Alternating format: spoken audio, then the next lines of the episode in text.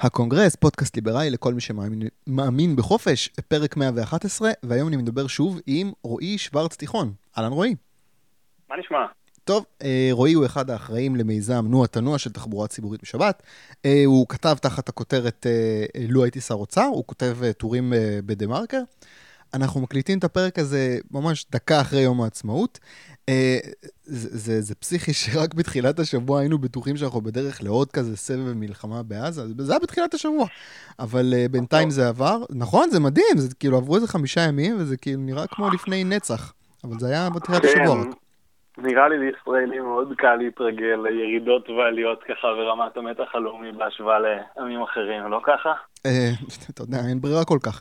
אז, אבל אנחנו אחרי יום העצמאות, ויום העצמאות הביא לי מחשבות על העתיד, בדרך כלל זה בהקשר ביטחוני, איך ישראל תשרוד, אבל טור שאתה כתבת בדה מרקר על ירדן, המיליונרית מחולון שלא שמעתם עליה, הזכיר לי שבניגוד לתהיות פילוסופיות על מקומה של מדינה יהודית בעולם עוין, יש דברים שלא אמורים להיות דילמות לגבי טיפול בהם, דברים שנשמעים אולי קצת אפורים, אבל הם מאוד חשובים לחוסן הכלכלי של ישראל, וזה דברים כמו מדיניות מס חברות, עוד כמה מיסים שאתה מדבר עליהם בטור הזה.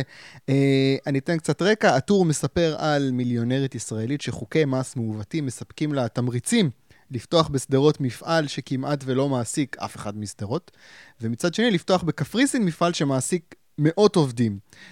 וזה לא האבסורד היחיד, אני רוצה שתספר לי קצת על ירדן, תספר לי על הטור הזה ומה רצית להגיד. בגדול, יש הרבה עיוותי מס במדינה, ואני חושב שאנחנו מכירים הרבה מהם, וכולם, המקור שלהם בסופו של דבר הוא כוונות מאוד טובות, אני חושב שזה די ברור לנו. אף אחד מחברי הכנסת שלנו, אף אחד ברשות המיסים, לא פעם ואמר לעצמו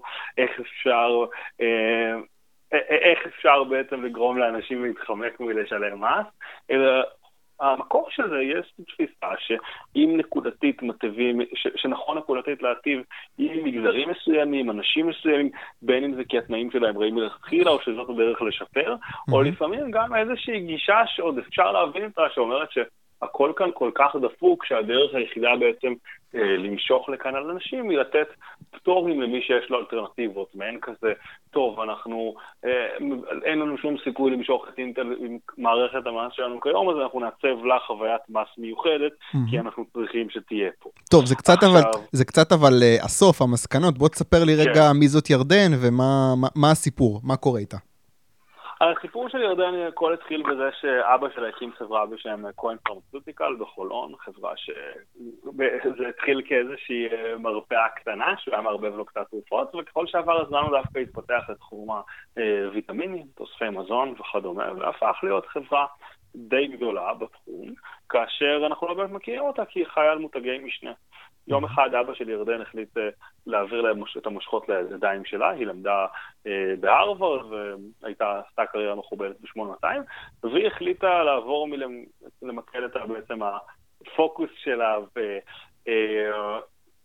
בוא נגיד, לעשות את המוצר הכי טוב ולהתייעל טיפולית, היא הבינה שבכלל הרווח שלה נמצא במקום אחר. הרווח שלה נמצא בחוקי המס של המדינה, והיא בעצם קיבלה הלוואות די גדולות, קנתה הרבה מהמתחרים שלה, ולאט לאט סגרה את כל המפעלי ויטמינים, את הוויטמינים ותוספי מזון בארץ, ופתחה 2 מפעלים, תתרה 2,200 עובדים, פתחה מפעל אחד בסדרות, במפעל הזה היא בעצם מביאה את קצת עובדים מהמרכז, המפעל מאוד ממוכן, 16 עובדים במשמרת, מגיעים מעוניינות מהמרכז, אין כמעט אף עובד, אבל היא נהנית שם הטבת מס מאוד מעניינת של פריפריה, שזה 7.5% מס על הרווחים מצד אחד, במקום 23% במקומות אחרים, וגם מימון די רחב של המדינה לכל טכנולוגיה או השקעה הונית שהיא עושה, של כ-30% מהעלות שלה. מהצד השני, ולשם היא מייצאת לחוץ לארץ בעצם. ומהצד השני היא פתחה מפעל מאוד לייבור, עם הרבה מאוד לייבור בקפריסין, שבו היא מייצרת דווקא לארץ, תחת מותגים שאף אחד לא, שנראים ישראלים לגמרי, אתה לא רואה כמעט שזה קפריסאי ושהמקום בקפריסין, ובעצם בחוויית המשתמש אתה לא רואה שזה 2 מפעלים שונים, ובקפריסין היא נהנית מצד אחד עם מס יותר נמוך, והשעושה האמיתי זה שיוכל למכור ויטמינים בלי המע"מ, כי עד $75 אין מע"מ, אפשר להזמין מהמפעל שלה בחו"ל, ובעצם יש לה יתרון תחרותי עצום על פני יצרנים בארץ, או מחירות של יצרנים מחוץ בתוך סופר פארם וכדומה, בזה שהיא יכולה למכור בלי מע"מ. ואז בעצם גרמנו לאלף להוציא חלק נכבד מהייצור שלה מארץ, ובית הייצור שלה מארץ גרמנו בגלל התקנות מס, לזה שהיא תמכור, לזה שבעצם היא למעשה תפסיק להעסיק עובדים, כי עודדנו אותה להשתמש בהרבה מאוד מיכון. עכשיו, הסיפור בדיוני לגמרי וירדן למיטב ידיעתי לא קיימת. אבל מה שעשיתי בסיפור הזה זה בעצם לקחתי שני סיפורים שאני חושב שאנחנו די מבינים אותם, גם האבסורד של מצד אחד הפטור $75, למרות שזה אחד הנושאים העיקריים שיש ביניהם מחלוקת גדולה ביני לבין הרבה מהקוראים שלי. הקוראים שלי קשה להם לקבל את זה, את זה שזה אבסורדי. אני חושב שחלק מזה זה יש לזה שתי סיבות. אחת הסיבות שזה באופן כללי ליברלים מתנגדים למיסוי, ואם יש איזושהי הטבת מס, אז הם הרבה פעמים בעדה, למרות שבעיניי זה פטור הזוי ומטומטם ועדיף להוריד את המע"מ באופן רוחבי, או להקל על הרגולציה, ככה שיהיו כלים אחרים. והדבר השני זה שבאמת הקהל הצעיר, ואנשים ששומעים אותך, ואנשים שקוראים אותי, וואלה, אנחנו נהנים מזה, זה ממש כיף להזמין במע"מ מחו"ל, זה חוסך הרבה כסף. זה ממש כיף, כן. כאילו, וזו הטבעה שמיועדת לנו, כי בוא נודה בזה, זקן בין ה-70, סלחו לי אנשים בני 70 ששומעים אותנו, לא משתמש בזה. אני ואתה שאנחנו צעירים ששולטים בלהזמין מחול, ולא פוחדים על הכרטיס אשראי וכדומה. ברור שאנחנו נהנים מזה כל הזמן. נכון. אז ברגע שיש הטבעה שהיא לקבוצה שלך, ושהיא לקבוצה יחסית מצומצמת, אז אתה גם מרגיש אותה הרבה יותר בחלק היחסי שלה מתקציב המדינה, מאשר כלל האוכלוסייה. בדיוק כמו שאנחנו מדברים על הלובי החקלאי, למשל, שיש, לא יודע, 9,000 חקלאים, אני לא יודע כמה, והם מקבלים הטבה על 9 מיליון, אז הטבה היא עולה לנו על פית מכמה שהם מקבלים. אז כאן, כשיש איזשהו משהו שהצעירים מקבלים, אז אנחנו מקבלים הטבה שהעלות שלה למשאר האנשים היא בעצם שישית מכמה שאנחנו מקבלים. נגיד שזו אוכלוסייה צעירה פחות או יותר, מעל גיל 18 יכול להיות כרטיס אשראי וכדומה, מתחת לגיל 40 נגיד שהם אנשים עיקריים שצורכים באשראי באינטרנט ל-45, אני חושב, ופחות או יותר זה חוזר לקהל מצומצם על חשבון זה. אז זה מצד אחד, ומצד שני, ההטבות שיש למס בפריפריה, שאני חושב שדווקא פה הקהילה הליברלית די מסכימה עם זה שצריך לאכול עניים, ושפריפריה לא אכפת לנו מהם, ושצריך לבטל את זה. אני סתם מקסים כמובן. לא, אבל אתה יודע, אתה אומר את זה ואתה קצת צודק, זה כמו הקטע הזה של המע"מ על ירקות ופירות, שכאילו זה לא פייר, אבל אני רוצה לבטל את זה, מה, כולנו נהנים מזה, אבל כן יש פה נקודה שהיא קצת ליברלית, שאתה יודע שברגע שאתה מכניס עכשיו איזושהי מערכת נוספת, אז זה איזשהו עול, כאילו אני לא כזה אכפתי לשלם עוד קצת מע"מ על חבילה מחול, אני פשוט מפחד שזה יעכב את החבילה בעוד שבועיים, כי זה צריך, אתה יודע, לעבור דרך עוד איזה מחסן של פקידים בירוקרטיים, זה החשש שלי.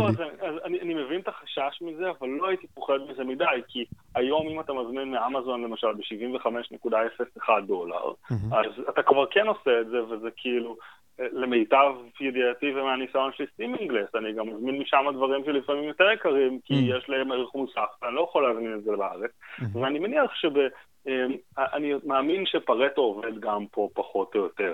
מי שלא מכיר, כלל פרטו אומר שבעצם, למשל, הסיפור מתחיל מהשירים במילאנו, אני חושב, שמדבר על זה שבעצם ייעץ להתמקד בגביית המס מה-20% העשירים, שמשלמים 80% מהמס. והטענה היא שבמאוד מאוד מקרים, ה-20% מקרים הקיצון עושים 80% מהנפח. והטענה שפה היא גם סביר להניח ש20% מהאתרים, ופה אפילו סביר להניח שהרבה הרבה הרבה פחות מזה, כי יש חלוקה מאוד מאוד גדולה בין אתרים ומקטרים, סביר להניח שאפילו אפשר למצוא 10-15 אתרים מחול, שאנשים מזמינים בהם אפילו 90% פלוס מהדברים שלהם. אלי אקספרס, אסוס ואמזון בטח בפני עצמם הם סביב 50%. אני זורק ככה הימור מהקניות של הישראלים, ומשתלם להם להתאים את עצמם לזה כמו ש... אני אישית קונה בעיקר באמזון, והם כבר עושים את זה היום. וסביר להניח שבמרבית האתרים הגדולים זה יהיה סטימינס.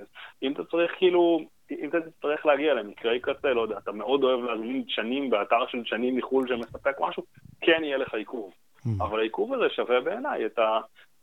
לא לוותר על תעשיות שכרגע המדינה בעצם אומרת שהיא מבטלת עליהן, שהיא מספקת אלטרנטיבה מאוד זולה להן כתוצאה מהטבת מס נטו, למשל תעשיות חנויות הבגדים שהיום הרבה מהם במצב קשה למדי. כן, אתה יודע, אני נסעתי עם באוטו ואני שומע את הפרסומות המגוחכות האלה של רוצה לעזור לכלכלה, קנה תוצרת הארץ, משרד הכלכלה. וזה כזה, אתה יודע, כל ליברל כזה מגלגל עיניים כזה. וזה יותר אבסורד כשאתה מבין שכאילו, היד אחת של משרד הכלכלה עושה את הפרסומות המגוחכות האלה, ויד השנייה עושה את הפטור הזה של $75, שזה בעצם משהו שהממשלה עושה שחונק את אותם עסקים שכאילו, בואו נעזור להם. לגמרי, אני אגיד אפילו מעבר לזה, אתה יודע, אני פעיל בליכוד, אני חושב שדיברנו על זה פעם קודמת, שאני פעיל בקבוצה בשם נתיב בליכוד, דרך אגב, מי שמוצא את עצמו פעול לאומי ליברל, אני אעשה כאן פרסומת קטנה, תנסו לאתר של נתיב בליכוד, תחפשו בפייסבוק או תפנו אליי, ובואו נראה אם אתם יכולים לעזור, כי אני חושב שבשנים הקרובות מפלגת הליכוד הולכת להיות המפלגה הליברלית ביותר, ומקומכם איתנו ככל הנראה. אבל שנייה רגע, להשתיק את הפרסומת, יש איזה חבר כנסת, כנראה יהיה שר בכיר, שכל פעם שאנחנו נפגשים איתו, יש לו חלקים מן האג'נדה שהם ליברליים במידה זו או אחרת, אבל אני לא חושב שמישהו היה מגדיר אותו כליברל גדול, אבל כל פעם שהוא נפגש, הוא חושב ליברלים, וזה הם אוהבים עסקים, הם לא שונאים עסקים, וכל פעם מספר לנו איך לאורך הקריירה שלו הוא תמיד ניסה להטיב ולגרום למדינה לשפוך כסף על עסקים. ואתה כזה תופס את הראש ומבין שאין לו מושג, אם הוא נמצא בחדר, לא יודע לקרוא את הקהל, וזה תמיד מגוחך כל פעם מחדש. ואתה לא תגיד מי זה? אני לא אגיד מי זה, אבל אני חושב שאפשר לקבל כמה רמזים ממה שאמרתי, שיכולים באמת לצמצם את זה לכדי בן אדם אחד. אני רוצה לסגור את העניין הזה ולשאול, שאלה שכאילו, אולי קצת מטומטמת, אבל חשבתי לעצמי, אני כן רוצה את התשובה, כי אתה חשבת על זה הרבה יותר ממני. רגע, אמרנו שג'ו בדיונית, נכון? כן, אמרנו שהיא בדיונית. למה הפטור הזה של $75 קנייה, שבעצם פטור ממע"מ בקניית מוצרים עד $75, לא יכול בעצם אולי לחול קצת על יצרנים ישראלים, או שאז בעצם אנחנו מחסלים את ההכנסות ממע"מ? שמע, אני לא... דווקא על זה פחות נתתי את הדעת, אבל כאילו הדבר הראשון שאני חושב עליו זה שאם אני לא טועה יש איזה סייג $75, ואני לא בטוח כאן ב-100%, אז יכול להיות שאני ממש טועה, שאתה יכול עד כמות מוגבלת של ימים או משהו כזה, או שכאילו אתה לא יכול לקנות כל הזמן בדברים של עד $75, אני לא בטוח פה לגמרי. אוקיי. כאילו אני מתכוון להשוות את התנאים. אני אומר, אני פשוט אקנה בקסטרו שתי חבילות, כאילו, אתה מבין, או משהו כזה אחד אחרי השני, נראה לי, לא? כן, לא, אני מדבר, במקום לנסות לבטא את הפטור, לנסות כאילו, להביא את ההטבה הזאת גם ליצרנים ישראלים, את הפטור ממס הזה. גישה ליברלית לגמרי לדבר הזה, הפוכה לגמרי, בוא כאילו נוריד את המע"מ ב2% ונבטל את הפטור. כן, אוקיי. הבנתי, אז זה מה שאתה אומר. זו הגישה שצריכה ליישם אותה. ספציפית, אם כבר הייתי, אתה יודע, אם אתה הולך למס האידיאלי של כל אחד והמס יצטנה עליו, אז אם כבר הייתי מוריד את מס החברות במקום, שלדעתי זה יעזור יותר למדינה, וגם זה משהו שבכל מקרה למען האמת צריכים לעשות אותו עכשיו, שהייתה הורדה די משמעותית בארצות הברית, ועל מנת לשמור על האטרקטיביות שלנו כמדינה, צריך לעשות אותה. אוקיי, אני רוצה לסגור את העניין הזה בשאלה, אתה מסיים את הטור בפנייה לממשלה הבאה, בתקווה שהמצב ישתנה לטובה, אתה חושב שהממשלה הבאה תהיה יותר טובה, או פחות טובה לקידום מדיניות כלכלית, שפויה, ליברלית יותר, או שאנחנו, זה יותר גרוע ממה שהיה בקדנציה הקודמת? מה אתה אומר? אני חושב שבעיקר לא תהיה התעסקות בכלכלה או בשום דבר מהותי בקדנציה הקרובה, היא נראית כקדנציה שהולכת להיות מעט קצרה, והדגש לא נראה שהולך להיות שמה. That being said, כשנושאים כלכליים יעלו, אני כן מאמין שהמצב יהיה קצת יותר טוב. זה לא יום נוער שלא יהיו הצעות חוק מטומטמות, יהיו הצעות חוק מטומטמות, זה לא אומר שחלקן לא יעברו, חלקן יעברו, זה לא אומר שיהיו תקנות או רגולציות משרדיות שיהיו מטומטמות. אבל מהצד השני, מהבחינה המהותית, חשוב לזכור את הדברים הבאים. קודם כל, שר אוצר שפופוליסט שלנו מאוד נחלש, ואולי ייכנס למפלגה שיש בה כוח ליברלי גדול למדי בקרוב, מפלגת הליכוד, ואם הוא יראה שר אוצר, מה שאתה יודע, אנחנו עדיין לא יודעים, אבל די מסתמן, ויש לזה יחסית ממודעים, אני חושב, בקרב הפרשנים, שר אוצר עם 4 מנדטים, שהוא לא יכול להפיל ממשלה, מאוד שונה משר אוצר של מפלגה הכי גדולה בממשלה שיכולה להפיל אותה. בעיניי, בטח אם הוא יצטרף לליכוד. הדבר השני, שקבוצות ליברליות בליכוד הוכיחו את גודל הקול שלהן, ומעבר לזה קבוצות ליברליות במדינה, אפילו שפייגלין והימין החדש, שפייגלין לא נכנס, והימין החדש קצת גמגם במרבית הנושאים, כי הוא כל הזמן שינה את הדעות, את הפוקוס שלו ומה שהוא משדר, אני חושב שעדיין הוכיחו יפה שיש לכל הליברלי איזושהי משמעות. אני לא הייתי מגזים ואומר שכל המצביעים של פייגלין עושים את זה מסיבות ליברליות, וגם לא של כל הימין החדש, ויש שם איזושהי מערכת מסתרים מורכבת למדי שכל אחד נוגע בו דברים אחרים. כן. אבל יש לנו חברי כנסת ליברליים מצוינים היום במפלגת השלטון, בעשירייה הרביעית שנכנסו אנשים מוכשרים ביותר חדשים, שגם באג'נדה ליברלית, למרות שהרבה מאיתנו לא מכירים אותם ולא חשבו שייכנסו, והוכחנו שהגוש הליברלי, גוש החירות בליכוד, יודע לתת 5,000-6,000 קולות, ואני חושב שזה מאוד מכובד סך הכל, וששווה להתחנף אלינו. כן, אני באמת שמחתי לשמוע שבעשירייה הרביעית יש כאלה שאולי יהיו הפתעה נעימה. אני זוכר בפריימריז הראשונים שהצבעתי, לא הצבעתי לשרן השכל, ואתה יודע, כזה פרצה out of the blue מבחינתי, זה היה הפתעה מאוד נעימה. אני מקווה שיהיו עוד כאלה. אני אגיד לך את זה ככה, אני לא בטוח יכול להיות שדיברנו על זה גם פעם הקודמת, אבל בגדול, הרבה מהחברי כנסת טובים בליכוד. הם עשו, הם אנשים שכביכול נבחרו מסיבה מאוד מטומטמת. אני לא הייתי רץ לבחירות מהמצב של שרן השכל, שהסקרים חוזים 24, 23, 22, 21, כשהתמודדה, אני חושב, היא בסוף נכנסה מהמקום ה-31, אם אני לא טועה. אני לא, לכאורה, אישה מאוד מוכשרת, אני מאוד אוהב אותה ומעריך אותה ברמה מאוד מאוד גבוהה, אבל הרבה מהנציגים הליברליים הבכירים שלנו בכנסת, הם הפתעות שהופתענו לטובה, כתוצאה מזה שהליכוד קיבל בסוף יותר מנדטים מכמה שציפו, אנשים שאתה יודע, אם לצורך העניין היו יודעים שהולכים להיות 35 אנשים בליכוד בכנסת, היו מתמודדים שכנראה היו מצליחים להשיג יותר קולות במצב הנוכחי. למשל, אם היו יודעים שהולכים להיות 35, ושזה הולך להיות התוצאות, אתה יודע, ייתכן מאוד שכחלון היה מצטרף לליכוד כבר לפני כן.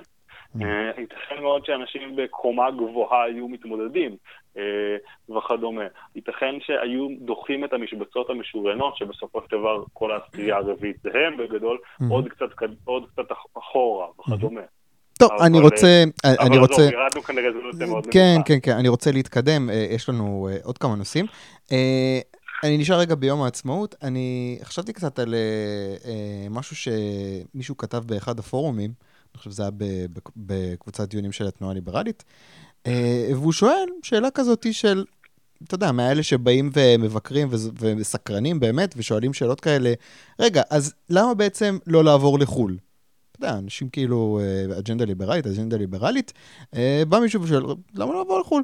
והרבה שמענו, וואלה, רצוי, אם יותר טוב שם, אז כן, לעבור לחול, אבל אין לאן.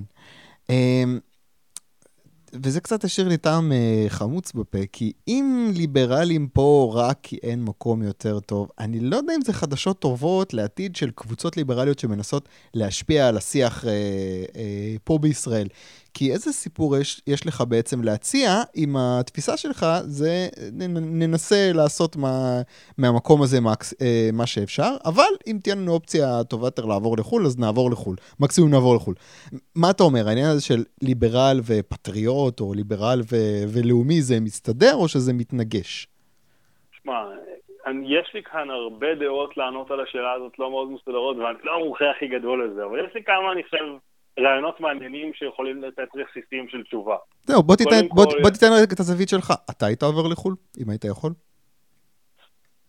לתקופה נקודתית, כן. אני חושב שגם זה חלק ממה שהתכוונתי להגיד, שזה מאוד מעניין עניין שאתה יודע, אנשים שעוברים לברלין נניח כדי להיות מובטלים על תקציב הרווחה הגרמני, אנחנו רואים אותם כאנשים לא הייתי הולך למקומות שבוגדים, אני גם לא רואה אותם ככה, אבל בוא נגיד יש תדמית כזאת במדינה שהם כאילו איזה שהם משתמטים מהעול שלנו, משהו כזה שמצחיק, למען האמת הם עשו לנו טובה בהרבה מהמקרים, ומהצד השני דווקא מצליחני הייטק שנוסעים לניו יורק, שכביכול דווקא הם זזים ובורחים מפה, ולמרות שהם יכלו לתרום הרבה להצלחה של המדינה, והם רואים כאיזה פטריוטים מטורפים, כאילו, לא רואה אותם כמישהו שהוא לא ישראלי, כאילו, אנשים שכבר 15 שנה לא פה בגלל איזה חברת הייטק, הם עדיין ישראלים על מלא מבחינתם, יותר ישראלים ממני וממך. זה נכון, לא חשבתי על זה. כן. בעיניי. האנשים שלנו בחול. כן, וכאילו, אנחנו גם במדינה מערכת יחסים די מורכבת, כי מצד אחד, כאילו, יש איזושהי, אתה יודע, אמרתי, לא תחושות שליליות כלפי ישראלים יורדים מסוימים, לא כולם, תלוי מאוד בסטטוס וכאלה ונסיבות וכדומה. מהצד שני, יהודי בחול, אנחנו רואים אותו כאחל מלא כאילו, ובן אדם, שוב, האנשים שלנו בחול, כמו שאמרת את זה, אז כאילו לצורך כאן, יש כאן איזושהי שאלה מורכבת ורגישית, אני חושב, להרבה מאוד מהאנשים. אבל אני לא חושב שזה צריך להיות שאלה של כאילו, שאלה כל כך בינארית וחדה. אם יש מישהו שבאמת בחול יש לו אפשרויות הרבה יותר טובות, שיעבור לשם בשמחה. ואני חושב שצריך אבל להבין שהרבה מאיתנו האפשרויות שלנו לא כאלה טובות בחול, ואפילו במקום העקר והכלכלי לגמרי, כאילו. עצם העובדה שיש לך מערכת קשרים בארץ, שאתה יודע, זה נשמע מאוד חלש וחסר משמעות, אבל זה חוסך זמן בחיפושי עבודה, זה נותן לך מקום למצוא בו בן או בת זוג, זה נותן לך חברים להיות איתם. בעצם העובדה שזו השפה שאתה שולט בה, ואתה יודע, אנחנו רובנו מדברים אנגלית, אבל לי יש מבטא באנגלית, ואתה לא תתאב ותחשוב שאני אמריקאי, גם אם לא היה לי מבטא, המילים שלי יותר קטן וכדומה. לא, אבל אתה יודע, אני מניח שאנשים שעושים את השיקולים האלה חושבים יותר על הילדים שלהם מאשר על עצמם. אני חושב שמדינת ישראל היא מקום מעולה לחיות בו, בסך הכל. שמע, אתה יודע, אני בטורים שלי, אני כותב, אני יותר פעמים מתקוף את הדברים הרעים מאשר לפרגן על הדברים הטובים. כי זה איזשהו אופי של היכולת להעביר מסר ושיהיה חזק. אתה יודע, אם אני רושם פוסט בפייסבוק ואף אחד לא קורא אותו, האם באמת רשמתי פוסט בפייסבוק.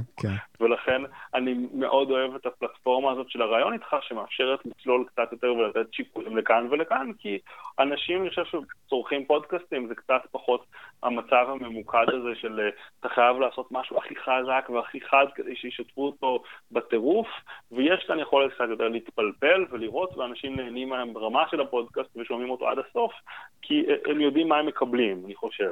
ואחר כך הם ימליצו על זה כתלות בתוכן עמוק יותר, ולאו דווקא בתוכן הכי חד.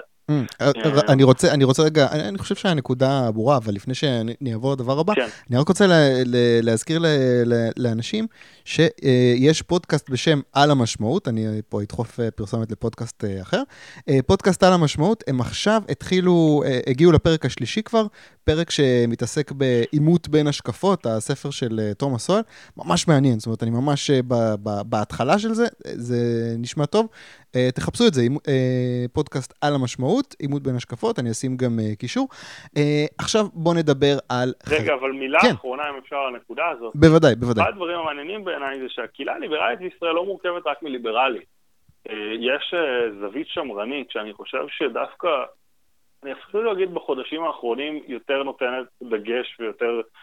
יש כנס שמרנות בקרוב, ואתה יותר שומע את זה עולה, והרבה מהאנשים בקהילה הליברלית בישראל הם בכלל לא ליברליים, אלא יותר שמרנים. יש לנו במצב אחד את האנקפיסטים, או אנשים שאתה יודע כל הקונספט הזה של מדינה בכלל מגוחך ביניהם. חופש לכולנו. כן, לגמרי, ויש את ה... למרות שגם שם יש הרבה קולות, וגם שם יש... אבל לא שמרנים. כן, ובצד השני יש שמרנים, אנשים שאומרים, אני אפילו לא ליברל, אנחנו זהים בדרכנו כרגע, אבל כאילו, אני בכלל שמרן. להם בכלל אין שאלה לגבי, אני חושב, הציונות והישראליות וכדומה. זאת בישראל, הם כמובן, אם נקודתית, יוכלו לעבור לחול לכמה שנים, ועדיין הם חלק מישראל, כמו שדיברנו על זה קודם. כן. זהו, אבל בואו נעבור לנושא הבא. כן, כן, אתה צודק, יש פה מורכבות מסוימת. חרדים. אז המפלגות החרדיות התחזקו בבחירות האחרונות, אחרי שהימין החדש וזהות לא עברו את אחוז החסימה, ובהתחשב במצב המשפטי של ביבי, הוא הופך להיות תלוי בהם במידה רבה. אני לא הולך להיכנס יותר מדי, רק להדגיש שכאילו המפלגות החרדיות יש להם הרבה יותר כוח, והן מרשות לעצמן לנסות ולתרגם את זה להישגים עבור הציבור שלהם, לגיטימי מבחינתם. אני לא מדבר על עוד קצבאות, זה משהו שפחות מפריע לי. מפריע לי תחזיות שקראתי עליהן בכתבה בדמרקר, שהם הכניסו שם מושג חדש ומדאיג לשיח, עבריינות שבת. בוא תגלגל רגע את המושג הזה בראש שלך. הם רוצים לקדם חוקים ותקנות שנועדים לחנוק כלכלית עסקים שמחליטים לעבוד בשבת, כולל יחידה חדשה של פקחים שתאכוף את התקנות לסגירת עסקים בשבת, תקנות קיימות. אתה יודע, בפורומים הליברליים יש כמה דתיים וחרדים שגורמים לנו לחשוב שאולי יש איזשהו שינוי בציבור החרדי.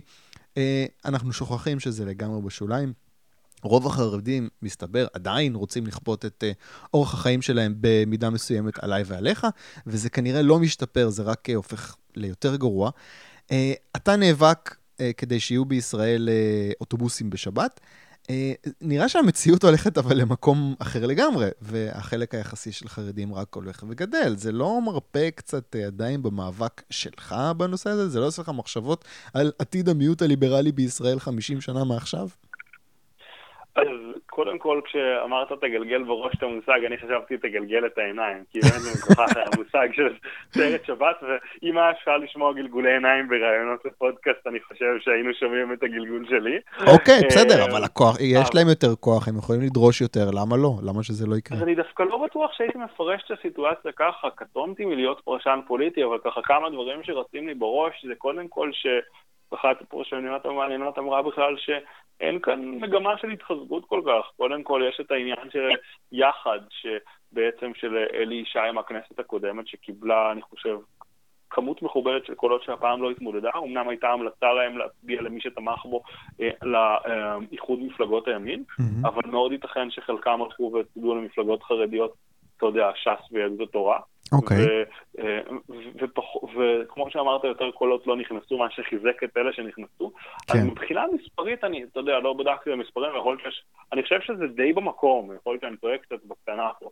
אבל הדבר השני המעניין זה דווקא, אם בוא נסתכל על זה בזווית כלכלית של תורת המשחקים, ונראה שהם לא מאוד התחזקו במובן הזה, כי לליברמן יש את האפשרות ללכת עם האופוזיציה, בזמן שלהם נראה שפחות זה בשיח כרגע. אני לא אומר שאין להם את האפשרות, אם הם היו רוצים, היו יכולים לעשות זה, אבל אתה יודע, הם מדברים על קשת של ימין ושמאל וכדומה, והם כביכול כרגע בזהות אינטרסים יחסית עמוקה עם ביבי, וליברמן יכול מבחינת 5 מנדטים מתוך 65, להגיד וואלה אין קואליציה, אני רוצה שתהיה ממשלת אחדות, ולכן יש לו קלף די חזק לאיים כאן מכל מקום שהם יצאו מה... לא יודע, סטטוס קבוע וכדומה. איזה מוזר שבסופו של דבר זה ליברמן שישמור על האמפם פתוח בשבת. אתה יודע, כל האנשים שכאילו לפני הבחירות תקפו אותו וחשוב, אני חושב לא מעט בשמאל ש... אתה יודע, רואים בו בן אדם יותר, או הרבה מהם רואים בביבי כנורא, ורואים אותו אולי כהרבה יותר נורא. פתאום עכשיו אנשים באמת, כמו שאתה אומר, רואים אותו כאיזשהו מושיע, או בן אדם שחייבים, וזה מאוד מעניין הדינמיקה שנוצרת לפני ואחרי, אבל אני חושב עזוב רגע את המגמה הדמוגרפית שלהם מתרבים יותר מצד אחד, אבל יש יותר תהליכי חילון וכדומה, ואני באמת לא איזשהו מומחה גדול לזה, אבל אני דווקא הייתי רוצה להתייחס לשני דברים אחרים. דבר ראשון, זה שהקרב שלנו בהרבה מאוד מקומות הוא קרב שמספיק ניצחון אחד, ואי אפשר לחזור אחורה, כי קשה לי להוציא אנשים לרחוב על תחבורה ציבורית בשבת, למרות שייתכן שאם הייתי מנסה והייתי חושב שזה הכלי הכי אפקטיבי שלי, הייתי אולי יכול להגיע ל10,000 שאני לא יודע, יכול להיות שאני מגזים וטועה פה, אבל אני חושב שאם הייתי בוחר במועד מאוד נקודתי, שהיה כעס ציבורי על עבודות רכבת בשבת, או על איזושהי מחאה של חרדים, אולי הייתי יכול לעשות דברים יפים בתחום הזה. אני פחות מאמין בלהוציא אנשים לרחובות, כי ראינו את מחאת הנשים בשנה האחרונה ואת מחאת הקהילה הגאה. לא השיג יותר מדי דברים. לכן יש מקומות שזה נכון, אבל לא תהיה תחבורה ציבורית בשבת, אז יהיה מאוד קל להוציא אנשים לרחובות אם ינסו לבטל אותה, וזה יהיה מאוד קשה. וזה היתרון של הצד הליברלי. הרבה יותר קל להתקדם לכיוון שלנו מאשר לחזור אחורה. אני לא מדבר על מיסים, שאתה יודע, אפשר לעלות באחוז, להוריד באחוז, אנשים לא יצאו להפגנות כל כך מהר על זה, תלוי כמה, תלוי זה, אני לא אומר בכלל לא, אבל מבחינת זכויות לאזרח, קשה לקחת אותם אחרי שאתם נותנים לו אותם בריאתי. ומהצד השני, אני גם חושב שמבחינת אוכלוסייה וכדומה, אנחנו בנקודה מאוד מעניינת שהיא מאוד רעה לצד החילוני, אני חושב שלא היה מעט מאוד מאוד חרדים, נניח היה 1% מהחרדים, ברור שאף אחד לא מדבר על לסגור עסקים בשבת. אני חושב שברגע שהיה 50% חרדים, היה מאוד קשה להכיל על הרוב החילוני פרקטיקות, על המיעוט החילוני פרקטיקות של הרוב החרדי. קצת במובן של הסיבות שאנחנו בעצם נותנים לכל מיני מיעוטים, תקנות שונות לדת שלהם וכדומה, החילונים היו נפחים למצב כזה. אבל ברגע שמספר החרדים הוא סביב 10%, זה כאילו הרוב שמפרגן למיעוט, ולכן בסדר באיזושהי מידה לכפות על עצמנו. אבל אתה יכול לראות מגמה מאוד מעניינת במקומות שהחרדים התחזקו יחסית. ערד, אשדוד, טבריה, שבעצם ברגע שהחרדים מגיעים למספרים סביב ה-20%, פתאום אני חושב שביום-יום שלי בתל אביב ושלך, אני בן אדם בקצה המאוד חילוני של הסקאלה, בוא נגיד את זה ככה. אני יכול לראות בן אדם שמציע להניח תפילה, אני יכול לראות את זה במקומות מסוימים, מסיבות מסוימות, כדבר לא חיובי. באופן כללי, בן אדם שרוצה להציע וולונטרית למישהו לעשות משהו, אני רואה כדבר חיובי, כן? אבל יכול להיות מקומות שזה לא בדיוק הכי מתאים. בתי ספר, אתה יודע, אפשר למצוא מקרי קיצון שאני חושב שאפשר להסכים עליהם שזה קצת בעייתי בהם. אבל והפגישה, אתה יודע, אם להיות טיפה סטריאוטיפית, פגישה של בן אדם מסורתי, זה מה אכפת לך, זה טוב, בוא תעשה מצווה, זה דבר מדהים, כאילו. ולעומת זאת, ברגע שמגיעים למסה קריטית של חרדים, השינוי באורח החיים בעיר כל כך ניכר, שהם מנסים לכפות ומנסים במועצת העיר וכדומה, שאחוזי ההצבעה שלהם גבוהים למדי, לעשות דברים שמקשים על אורח החיים שלנו, שפתאום המסורתי יהיה הרבה יותר איטי בדברים האלה, מאשר במצב של 5% חרדים, למשל, 2%, או אחוזים בודדים. ולכן יש כאן איזשהו מצב שבאופן לא טריוויאלי, הגידול בכמות החרדים לאו דווקא תמיד יוביל לגידול בכוח שלהם, לדעתי. אבל זאת פרשנות מאוד אישית שלי, שאני לא קראתי בשום מקום אנשים שמתייחסים אליה באותו מובן. לא, לא, האמת שלא רציתי להרחיב יותר מדי בנושא הזה, רציתי להמשיך, אבל כן, אני קראתי בארץ טור שמזהיר, בדיוק מה שאמרת, מהבקלש הזה, שאם חרדים ינסו לקחת יותר מדי קדימה את ההישג שלהם במנדטים, ושאם יגזימו, אז באמת המסורתיים,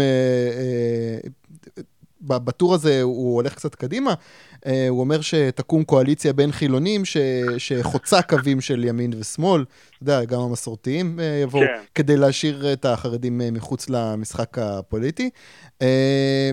שמע, אלעד מלכה, משהו קצר מאוד, אבל אלעד מלכה, אתה מכיר אותו, נכון? בוודאי. אז אלעד מלכה, מי שלא מכיר, בעצם חבר סיעת התעוררות בירושלים, אז פרסם איזה סטטוס קצת לפני הבחירות במקומיות בירושלים, שבו אמר לו שילד דתי ניגש אליו ושאל אותו, אלעד דתי, והוא חבר בסיעה שקורא לפתוח דברים בשבת, שאל אותו, איך אנחנו יכולים להצביע להם? המטרה שלנו זה לא לסגור דברים בשבת, אז אלעד אמר לו, שהמטרה שלנו זה שהם ירצו, שהם, יענו החילונים, יענו אני, ירצה לסגור את האנשים, את העסקים בשבת מתוך רצון ולא מתוך כפייה. והוא שאל אותו, האם הוא היה רוצה לחיות בירושלים שאין בה חילונים? והילד הדתי ענה לו שלא. וזה בעצם, אתה יודע, מבחינת אורחות החיים, יש כאן איזשהו קשת בין הדתי לחילוני שפחות או יותר מסכימים, שגם בחרדים אתה תמצא יש פילוגים, יהדות התורה זה מאוד אכפת לנושא השבת, אבל ש"ס מאוד בנקודות מבט מסוימות קל לראות את הזווית במקום כמוני וכמוך. יש לזה הסתייגויות, יש לזה התקשורת החרדית שתוקפת אותם לפעמים מהבית, אבל בגדול התמונה מורכבת, וזה נושא מאוד מעניין, אני חושב. כשאמרת, שאלת ילד אם הוא רוצה לחיות בעיר בלי חילונים, פחדתי נורא שתגיד שהוא אמר כן, כן, אני רוצה עיר בלי חילונים. לא. טוב, בוא נדבר עכשיו על נושא קשור קצת, אני קופץ טיפה קדימה ואז אני אחזור אחורה, אבל קפץ לי שבעצם זה הזמן לדבר על הנושא הזה של הפרטת אגד, שלא ידעתי שזה קורה, אבל מסתבר שכן, לא בדיוק הפרטה, כן, אגד זה קואופרטיב בבעלות העובדים, והוא מוכר 50% מהמניות שלו למשקיע או משקיעים פרטיים, זה קורה בקרוב, האינסטינקט שלי הוא לשמוח, לא בגלל שאני מודאג לעתיד העסקי של קואופרטיבים, כי יש לי תחושת בטן כזאת שגוף בידיים פרטיות מתוך כוונה לעשות רווחים בשוק תחרותי, ועוד בשוק התחבורה, אומר שנראה אולי מאגד איזושהי התייעלות, אולי מוצרים חדשים כמו בבל של דן. אני רוצה את הפרשנות שלך בכלל על המגמות האלה. מה אתה אומר? זה חדשות טובות? העתיד של פתרונות תחבורה ציבורית יעילים אולי לא נמצא בלתת רישיון לאובר, אלא בהפרטה של אגד, עוד מוצרים כמו בבל, דברים שקיימים כבר בישראל. מה אתה חושב? אני חושב שיש מגמה מאוד מאוד מאוד חיובית בעשור האחרון, שכל הגורמים מתיישרים ומבינים שתחבורה ציבורית היא לפתרון להרבה מאוד בעיות שקיימות במדינה, עוד נושא שלי יש מחלוקת עם חלק מהקהילה הליברלית, אבל אני חושב שזה דווקא נושא שיחסית בהסכמה רחבה, ואני חושב שגם ליברלים די קשים מבינים את הצורך בנקודה הנוכחית במסגרת של תחבורה ציבורית או אחרת. כמובן שדברים מאוד יכולים להשתנות ברגע שיהיו אגרות גודש, ולא נרחיב על זה פה, אבל בגדול היה איזושהי מגמה של שינוי בקרב מקבלי ההחלטות. אחד הסיפורים היותר חלמאיים בנושא, כתבתי על זה פוסט, יש מצב שאפילו התייחסתי לזה ברעיון הקודם איתך, זה שהרכבת הקלה כשניסו לבנות אותה, משרד האוצר במשך שנים הסתירף למשרד התחבורה שרצה לבנות מטרו. אמר לו אין שום מצב, אני לא מביא לכם כסף לזה, לא כלום. משרד התחבורה חשב מה אני אעשה, בסוף אמר טוב, נעשה רכבת קלה אם זה מה שמשרד האוצר מוכנים לעשות. כמה חודשים אחרי שהתחילו לבנות הרכבת הקלה, לדעתי חודשיים בערך, עצרו את כל העבודות, כי משרד האוצר בא למשרד התחבורה ושאל לו, תגיד בעצם, למה עשיתם רכבת קלה ולא מטרו? ועכשיו אחד הדברים שעושים, הם מקימים עוד 3 קווי מטרו כדי לתמוך ברכבת הקלה, כי מבינים שהיא כבר לא תספיק מבחינת קיבולת הנסועה וגורמים כאלה. בסך הכל יש כאן מגמה מאוד חיובית. רגע, רק תזכירי את ההבדל, מה זה מטרו? מטרו זה מה שיש בירושלים, או מטרו זה רכבת תחתית? אז בגדול יש נטייה קלה להתבלבל בין רכבת תחתית למטרו. זה אומנם נכנס פה להגדרה שיכולה להישמע קצת טכנית, אבל מטרו מחייב הפרדה מפלסית לגמרי, ולאו דווקא מחייב את העניין של רכבת תחתית או רכבת עילית. לצורך העניין, אפשר ליצור רכבת שכולה על גשר שאין לה שום הצטלבות עם הכביש, או אפילו רכבת עילית לגמרי שאין לה שום הצטלבות עם הכביש, שבסופו של דבר היא עדיין מטרו. הסיפור שבישראל יש רכבות קלות, כי הם מצטלבות עם התנועה, אפשר לתת לה עדיפות, אפשר זה, אבל הם עוברות בסופו של דבר על ציר של התנועה. יש גם מפרטית הבדלים שונים באורך התחנות, כל כמה זמן אתה עושה תחנה, במטרו זה פחות אדיר, כי המטרה משהו שיסע יותר מהר וכדומה. לא ניכנס לרזולוציות האלה, אבל בגדול מבחינת המאזין שלנו, מה שחשוב שהוא ישמע, זה שרכבת קלה זה עד 10,000 נוסעים בשעה לכיוון, ומטרו זה עד 30,000 בהגדרה המקובלת. וזה בעצם הבעיה, כי הרכבת מפתח תקווה קלה צריכה להכילה עד 30,000, אבל היא הולכת להיות מטרו שמכילה עד 10,000. הולכת להיות רכבת קלה שמכילה עד 10,000. כן, אתה צודק. אוקיי, אוקיי, אוקיי, סבבה. אז מה אתה אומר? באבל וההפרטה של אגד יועיל לעתיד התחבורה הציבורית בישראל? ההפרטה של אגד זה מהלך חיובי, שבסופו של דבר משרד אגד כבר הבינו שאין להם יכולת לשחק עוד יותר את המשחק הזה שלהם, של השביתות וכל מיני כאלה. בגדול, אגד היא גוף מונופוליסטי בשוק התחבורה הציבורית. כן, היא אומנם פחות מ-50%, אבל באזורים מסוימים היא רוב המערך. זה אחת הבעיות לדעתי דרך אגב של שיטת האשכולות של משרד התחבורה, שהיא בעצם יוצרת ממונופולים ארציים למונופולים מקומיים. עכשיו, יש לזה איזה שהם יתרונות, יותר קל למדינת ישראל לחיות עם זה שחיפה משותקת, אבל ליד היא פשוט לא להגיע למצב שחיפה משותקת. זה גדול. ולצעת למאזינים שלא מכירים, בגדול משרד התחבורה, הרי כמו שאתם יודעים, בכל עיר יש חברה אחרת, נובע מזה שמשרד התחבורה נותן רישיון בכל עיר לאשכול תחבורה ציבורית זה או אחר, לחברה מסוימת, והבעיה של אגד זה שהיא אחוז מאוד ניכר אי ודן, וכתוצאה מכך, ומכתוצאה מהחוסר יעילות המובנה בהן במשך שנים, משרד התחבורה משלם להם יותר מאשר לחברות אחרות שפועלות, שמבחינת משרד התחבורה, זה לאו דווקא מורגש על ידי המשתמשים, מספקות לו שירותים יותר טובים במחיר יותר נמוך. יש מקומות שגם אנחנו מרגישים את זה, יש מקומות שדווקא אנחנו לא רואים את זה בתור משתמשי קצה. ובגדול משרד התחבורה לאט לאט מנסה לצמצם את כוחה של אגד, ואחד הדברים שהוא חייב אותם זה לעבור איזשהו הליך של כניסת משקיע ולהפסיק עם המודל הקואופרטיבי שלהם.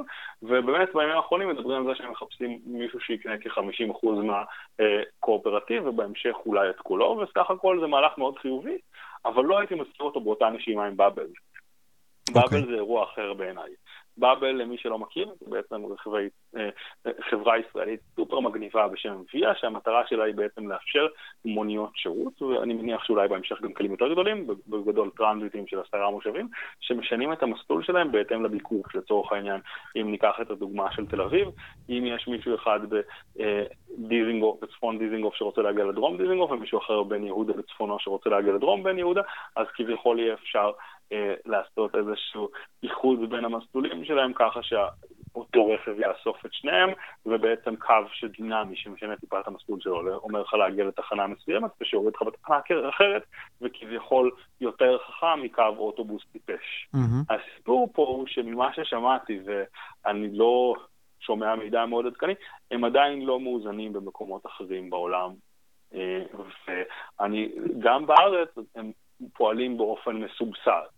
עכשיו, אם אני לא ירדתי לפרטים של החוזה, אבל כאן עולה השאלה, אם הסבסוד הוא בעצם אותו סבסוד שמשמש תחבורה ציבורית מקבל בדן ובאגד, אז למה לא בעצם לעשות באמת שבחברות החדשות, אם ניכנס לאפיקים, קווים וכדומה, אם ניכנס לשאלה הקודמת טיפה יותר לעומק של זה, לא אמור למשרד התחבורה להפריע אם הוא מסבסד שירות שפרימיום, כמו באבל שבכביכול מעט אנשים, קצת יותר איכותיים, מביא אותך מנקודה שאתה צריך, קצת יותר קרוב למונית, או מסבסד אוטובוס.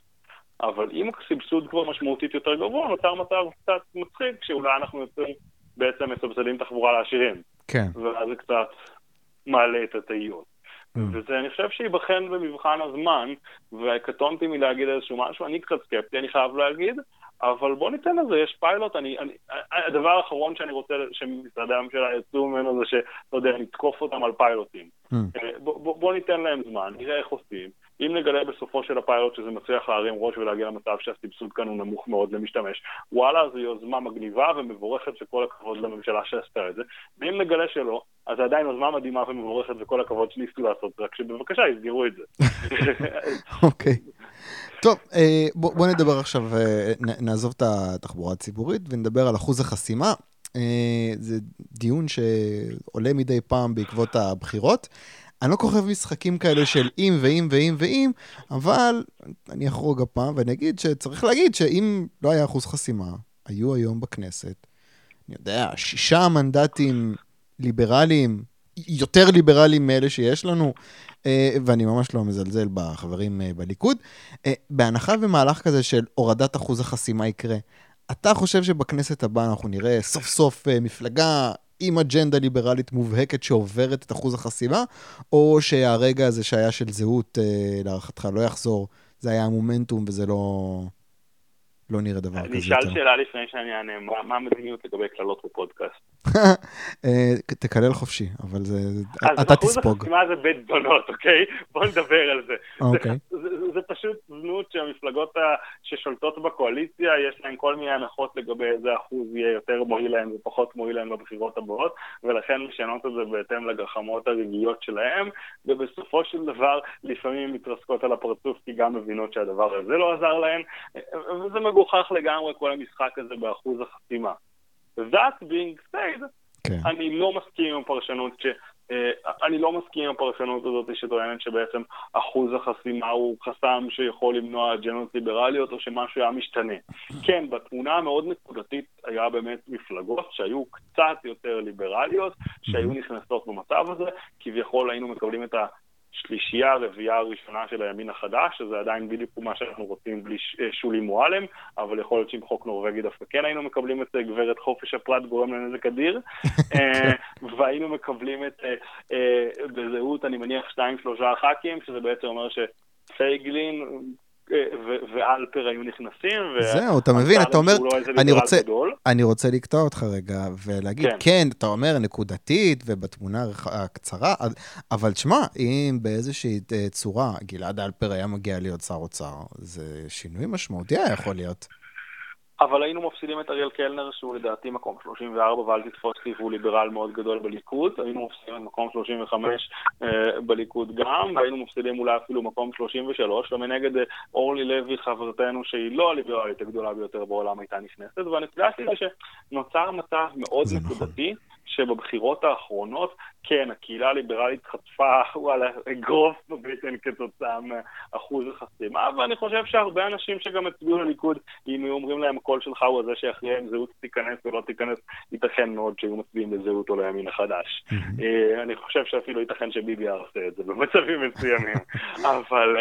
אבל בסופו של דבר, אני חושב שאחוז החסימה, שדיברתי על זה שהוא בזנות, יותר משמעות בטווח הארוך, כי כל עוד יש לנו נתח משמעותי של מפלגות ליברליות, ואני לא, דמוקרטיות, סליחה, לא ליברליות, דמוקרטיות, ויש לנו איזשהו כרגע גוש מאוד גדול ולא דמוקרטי באזור המרכז, שמאל, קרי, מה שנקרא כחול לבן, אבל אני חושב שבקהילה הליברלית יש לנו גוש מאוד דמוקרטי שנקרא ליכוד, אפשר להתייחס לזרמים מסוימים בשמאל, כזרמים שיכולים לראות את עצמם ליברליים במלט במידה מסוימת, וכל עוד יש מפלגות הליברליות הדמוקרטיות באופי שלהם, אז זה בעצם המשחק של אחוז החסימה, רק משחק בין ייצוג בתוך המפלגה לייצוג מחוץ למפלגה בעיניי.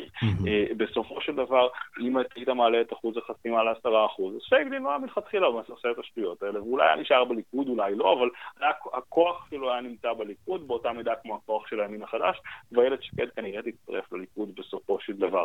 ואם היית מקטין את זה ל1%, אז אולי שרן השכל הייתה מקימה מפלגה משלה.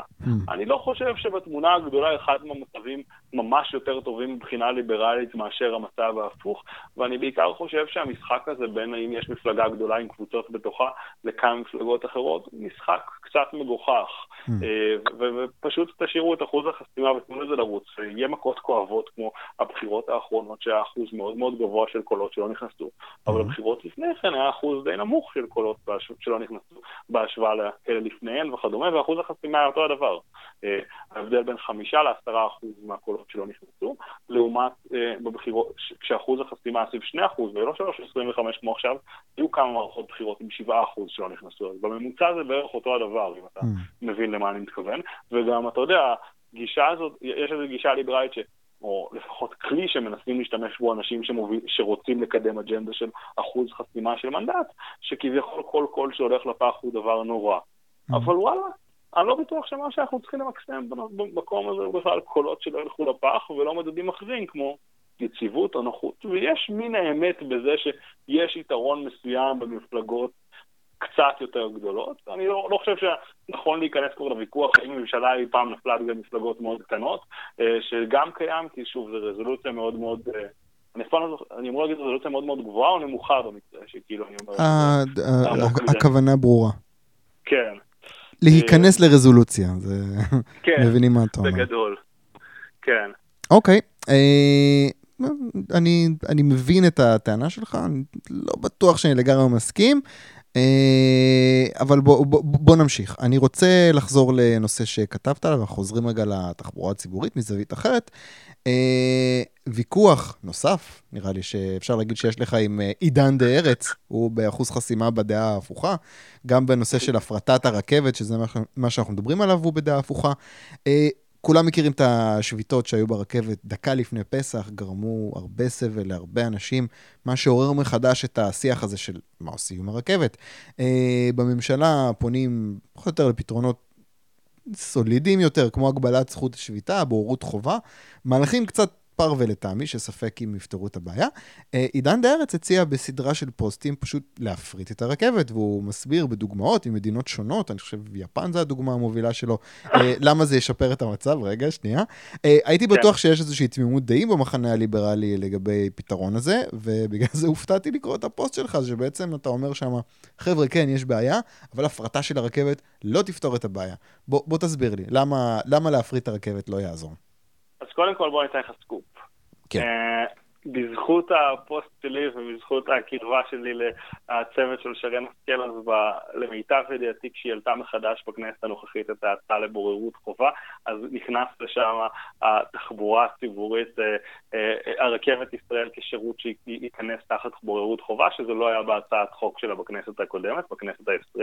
אוקיי. זה היה משהו משעשע, אבל לא יודע אם ההצעה הזאת תעבור, ובטח גם אם יעלו אותה לדיונים מאוד מלא שינויים בה, אבל שנייה נראה לרמה המהותית.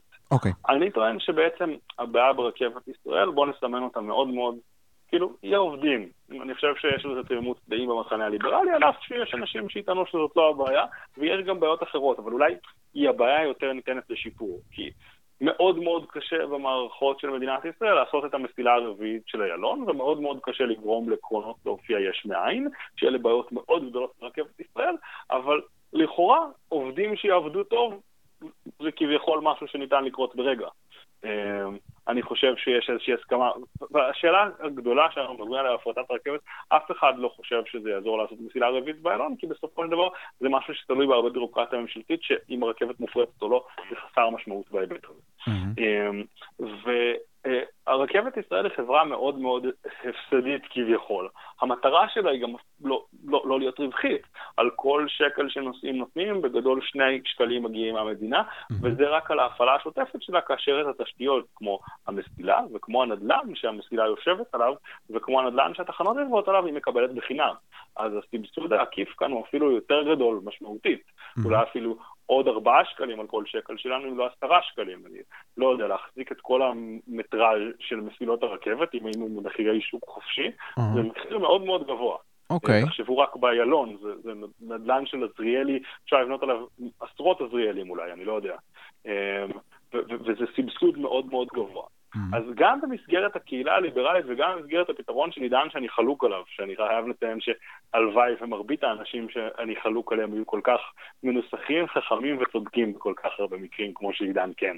אבל גם בקהילה הליברלית אף אחד לא מדבר על הפרטת מקטע תשתית לצורך העניין. אז נשארנו רק עם מקטע ההפעלה. עכשיו, אם אתה תפריט את מקטע ההפעלה, אתה עדיין תצטרך לסבסד אותו.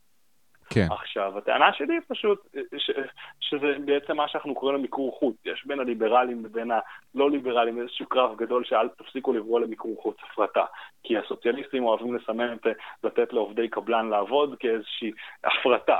זה פרטי למיקור חוץ. אוקיי.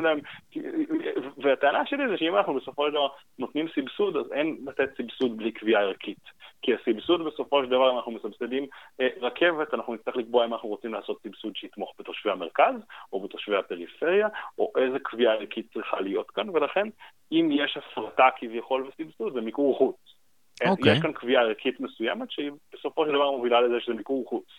ואני לא טוען שזה בהכרח דבר רע, אני פשוט טוען שזה לא ישפר את הבעיה המהותית שיש לנו כאן ועד עובדים מאוד חזק, עם כוח מאוד גדול, להשפיע על חיינו. אפילו אם יהיה לך 3 חברות רכבות שונות שעושות קו בין חיפה לתל אביב, עדיין לכל אחד מהן תהיה השפעה עצומה, כי ברגע שמושבתת אחת מהן, 2 האחרות לא יכולות לספק את מלוא צרכי התעבורה של אנשים שהתרגלו למדיניות שיש 3 חברות שעושות. אז בעצם אם אני ממקד, אתה אומר שהבעיה היא שלא משנה אם החברה היא ממשלתית או פרטית, הוועד הוא אותו ועד. חד משמעית, ואני אגיד לך שאנחנו גם רואים את זה באלעל למשל, או בחברות תעופה אפילו בחול, גם בגרמניה, לא כל הדברים פנטסטיים, הוועדים של חברת תעופה לופטנזה וחברות תעופה אחרות, ואף חברות הרכבת הגרמניות, עושים שביתות, עושים את החיים מאוד קשים, ואנחנו צריכים לשנות את מסגרת חוקי העבודה, שלא נהיה שבועים של קבוצת עובדים שכזאת, כמו שנושא אלעל, אני חושב שאתה ראית את זה, בשנים האחרונות, לא מעט פעמים, היו שבועים של קבוצת העובדים של הטייסים. אז רגע, אוקיי, אז אני רוצה לשאול, לתת מסגרת לעניין הזה, אז אתה כתבת שחוק בוררות חובה לא ישפר את המצב, אז אתה בעצם אומר שהאג'נדה שמנסים לקדם עכשיו, שלכאורה ההסתדרות יוצאת למלחמת עולם נגדה, אפילו אם זה יעבור זה לא ישנה? אני טוען שבעצם חוק הבוררות חובה בעצם נותן הרכב מאוד דומה להרכב שיש בבתי הדין לעבודה, שישפוט לגבי אם מותר לצאת לשביתה או לא, וזה בעצם מאוד משנה נקודתית את השאלה האם קודם יש שביתה ואז המעסיק תובע את העובדים, כמו שהיום קורה עכשיו בכל סכסוך עבודה בייסיקלי, או שהמצב הוא הפוך קודם טובים. אבל אנחנו רואים שבתי הדין לעבודה הם גופים מוטים שמאמינים שיש חשיבות גדולה לתת את הכוח הגדול מאוד שקיים להסתדרות.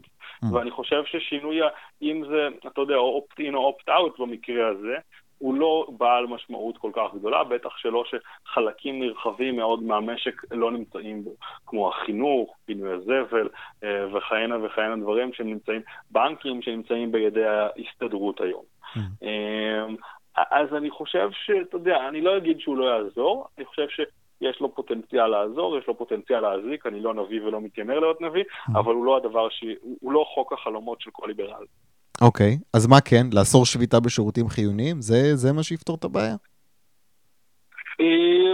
יש מנגנונים אחרים, בוא נגיד, זה ככה, לאסור שביתה זה בהחלט אחת מהם, אבל אפשר להתחיל מדברים הרבה יותר סולידיים, כמו שלא הגיוני היום שעובד יהיה באופן, אתה יודע, נכפה עליו לשלם להסתדרות בגלל שיש חוק שליש, או אתה יודע, או צווי הרחבה שמחייבים מגזרים מסוימים לשלם באופן אוטומטי להסתדרות. אפשר להתחיל אתה יודע, להכין שקיפות על ההסתדרות, שזה מגוחך שעדיין לא קיימת, בתקווה שזה יעבור במושב הקרוב, דווקא בהקשר הזה אני קצת יותר אופטימי. או לבטל את המס ארגון, אתה יודע, שהיום בעצם ההסתדרות יכולה לגבות, כמו שאמרנו, מעובדים שגם לא מעוניינים בכך. יש המון דברים, לדעתי פירטתי שם 9 צעדים, אני יכול להגיד שבינינו גם אני רציתי צעד שאוסר על עובדים להתפקד למפלגות דמוקרטיות, עובדי מדינה, אבל העורכת שלי אמרה שזה קצת קיצוני, אז אולי עדיף להוריד את זה, זרמתי איתה, הצעתי אני חושב עובדים ובני משפחותיהם, אבל צריך למצוא איזשהו איזון, אולי דרגות מסוימות, אני לא בטוח שנכון שכל קבוצת עובדים תהיה חברה בכל מפלגה, גם, אני גם, בוא נדבר על זה כך, אני גם לא רואה בכל פוסט שלי איזושהי הצעה שצריך לקבל אותה, אתה יודע, כמו שהיא, ואני יכול גם אני יכול גם לראות בעיות בחלק מהצעדים שאולי הצעתי וכדומה. אני כן אומר שצריך לפתוח את הראש לדברים אחרים, ואני לא רוצה שהקהילה הליברלית תצפה לזה שהחוק הזה יפתור את כל הבעיות בעולם. זה הכל. כן, כן, אני מבין מה אתה אומר. טוב, אתה יודע מה, אני כבר לא בטוח שאפילו המעד הזה של הבוררות חובה יצליח לעבור בקדנציה הקרובה. אם באמת היא הולכת להיות קצרה ולא יודע, לא מתעסקת בנושאים כלכליים. שמע, הפחד הכי גדול זה שהממשלה כאילו כבר תעביר את בוררות חובה ואז לא את הקלף הזה בשרבול. כי היום יש לה עוד קלף בשרבול להם על ההסתדרות מה יקרה אם ישברו את הכלים יותר מדי. יצטרכו למצוא קלף אחר, אני מקווה. תוך שנמצא כמה הצעות. בואו נדבר על דבר אחרון, לפני שנדבר על המלצות תרבות. בואו נדבר על משהו שלא היה כל כך בכותרות, אבל זה תפס את העין שלי. דשדוש בשוק הסלולר. הייתה כתבה בדמרקר על מצב שוק הסלולר בארץ, ומסתבר שחברות הסלולר לא ממהרות לפתח תשתיות דור חמישי. בין השאר בגלל רגולציה שלא נותנת להם בעצם תמריץ לעשות דבר כזה. אני אסביר, לפני כמה שנים היה, כולנו זוכרים, המפץ הגדול בשוק הסלולר, הכנסת קרא לזה תחרות, הרבה ליברלים שמחו, אני קצת דאגתי, כי מאחורי הכותרות האלה על תחרות, הייתה פה בעצם כזאת חצי הלאמה.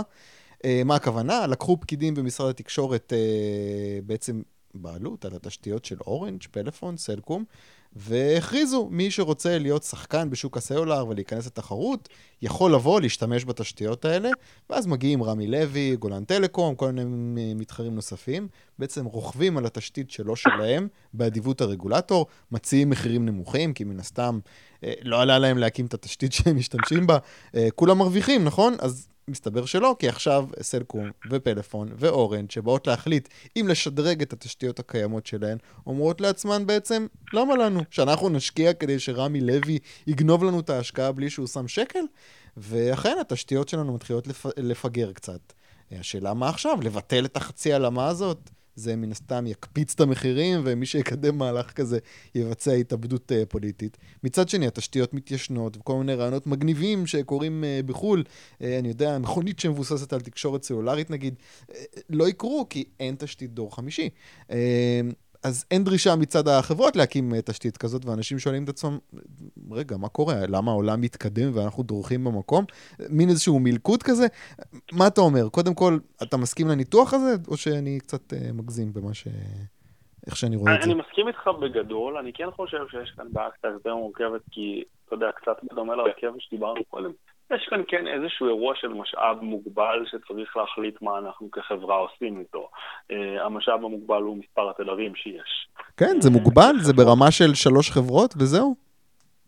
אני חושב שיש בעיה די מורכבת היום שמלכתחילה צה"ל להשתלט על חלק ניכר מהתדרים שקיימים בישראל. אני לא איזה מומחה לתקשורת, אבל יש בעצם את האירוע הזה, אתה מכיר את זה, ועדת הספקטרום של מדינת ישראל, שבעצם כל פעם מתחננים קצת לצה"ל, משחדים אותו קצת, כדי שהוא יעבור מתחום תדר מסוים לתחום תדר אחר, כמו שעושים הנדל"ן של צה"ל באותו אופן.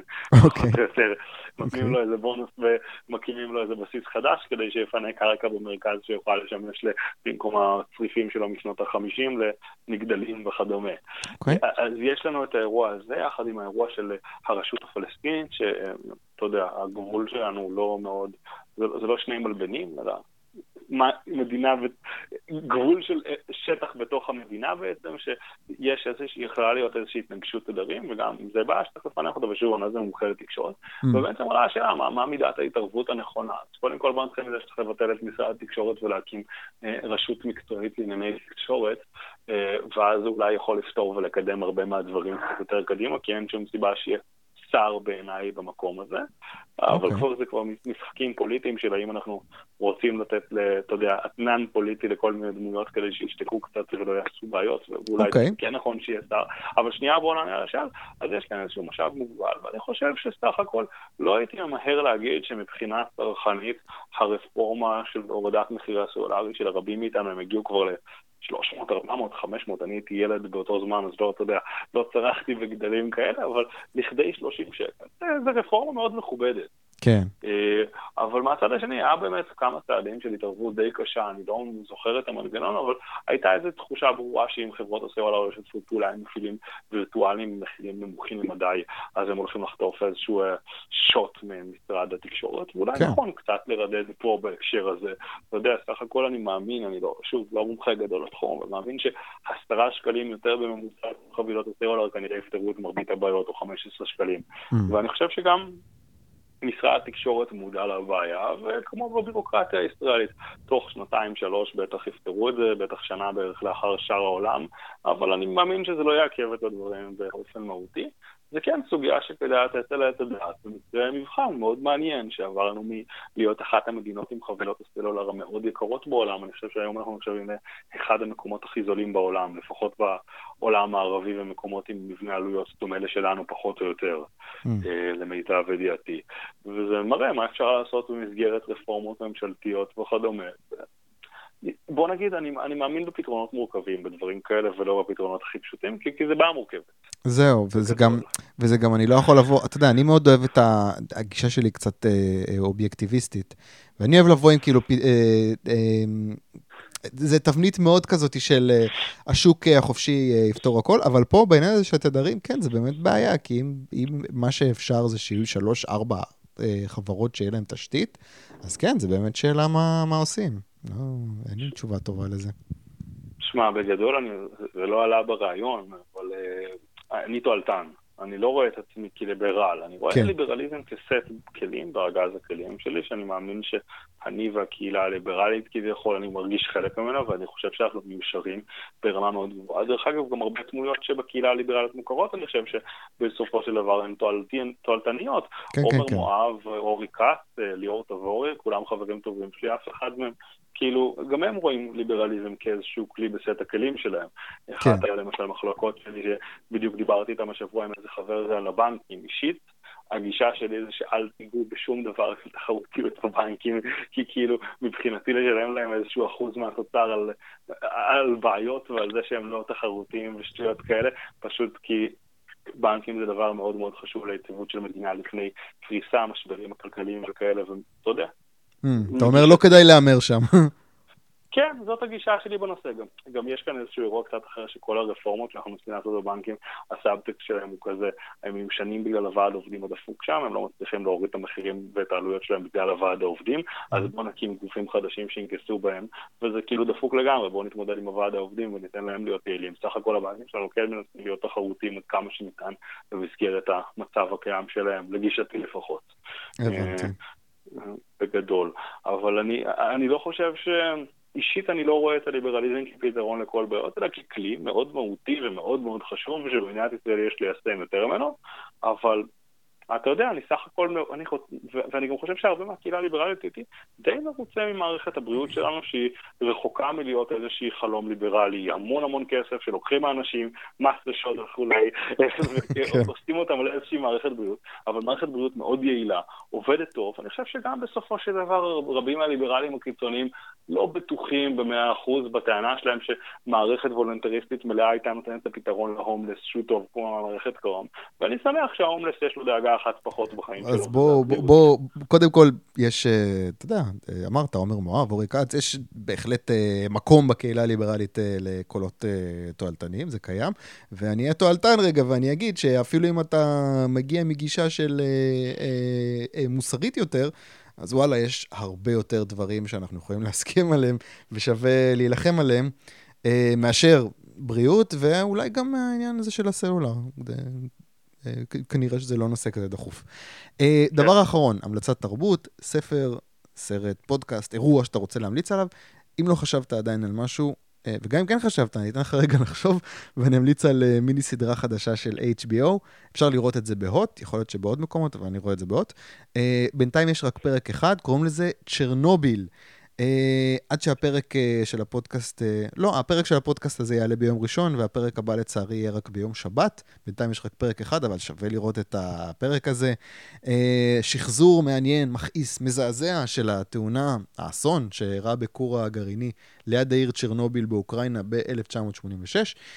הצצה מעניינת למנגנון כסת"ח מדהים בכור גרעיני במשטר סובייטי, ששעות רבות אחרי האירוע הם עדיין חוששים להודות במציאות הזאת, שיש ליבת קור של חומרים רדיואקטיביים, שפשוט התפוצצה, ויש זיהום שעוטף את המפעל ואת הערים שסביבו, וזה לא בגלל שהוא חוסר מקצועיות מצידם, יש שם מהנדסים שמבינים בדיוק מה קרה, פשוט יש להם פחד ממה שבחירים בהם במנגנון הסובייטי יעשו להם, אז הם מקסטחים את עצמם כדי לקסטח אחרים, סיפור שלם, כדי לא להודות שהמנגנון הסובייטי הכל יכול עשה טעות, אסור שיקרה דבר כזה.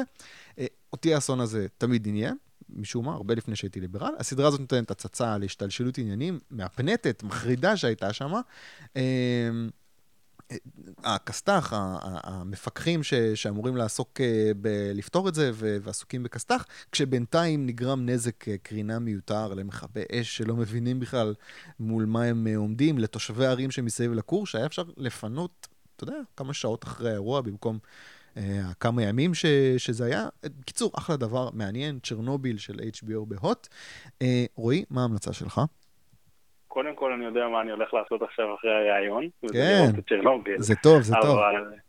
אבל ההמלצה שלי, אני מקווה שלא המליצו על זה לפניי פה, או שאולי זה לפתוק הטוב עם שניים, פודקאסט הספינר של חגי אלקיים שלם, שמעת עליו? שמעתי. אז אני אספר קצת למאזינים שחגי הוא בעצם פסיכולוג פוליטי, שמתעסק בעצם חוקר את הנושא של ספינים, יעץ לאנשים בתחום, לא אגיד את האינטרו שלו, אבל הוא יגיד זה יותר טוב, אבל בעצם מתעסק בזה, ולמד אותנו הרבה דברים מעניינים, על איך פוליטיקאים משתמשים בספינים, או קרי, משתמשים בכלים תקשורתיים אלו ואחרים, כדי להשפיע על אג'נדה, לקדם את עצמם, ומנסח מהלכים פוליטיים ישראלים מהזווית הזאת. מאוד מעניין, אני חושב, לראות כמה דברים בחיי היום שלנו מושפעים מזה, וכמה התפיסה של דברים מושפעת על בסיס איך שהם מוצגים בתקשורת, ומי יודע להשתמש בתקשורת יותר טוב כדי להשיג את העמדה שלו, בסוגריים ביבי.